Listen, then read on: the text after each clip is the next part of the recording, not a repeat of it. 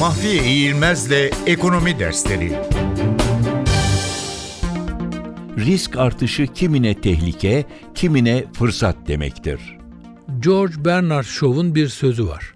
Her kelimeyi bir şekilde anlatan Çince'de risk iki şekil yan yana getirilerek yazılır. Tehlike ve fırsat. Riskin ilk anlamı tehlikedir.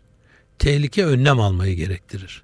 Dolayısıyla bir ekonomide risk artışı demek ilk ağızda tehlike artışı demektir. Buna karşılık tehlike olan her şey kendi içinde fırsatlar da sunar. Bir örnek verelim. Dış finansmana ihtiyacı olan bir ekonomide borçların ödeneceğine ilişkin tehlikelerin arttığı algısı yaygınlaşırsa yabancı yatırımcılar o ekonomideki kaynaklarını çekmeye yönelirler.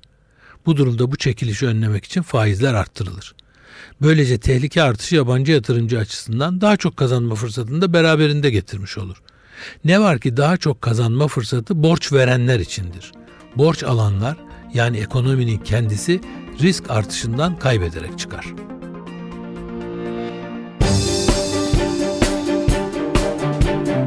Mahfiye İğilmez'le Ekonomi Dersleri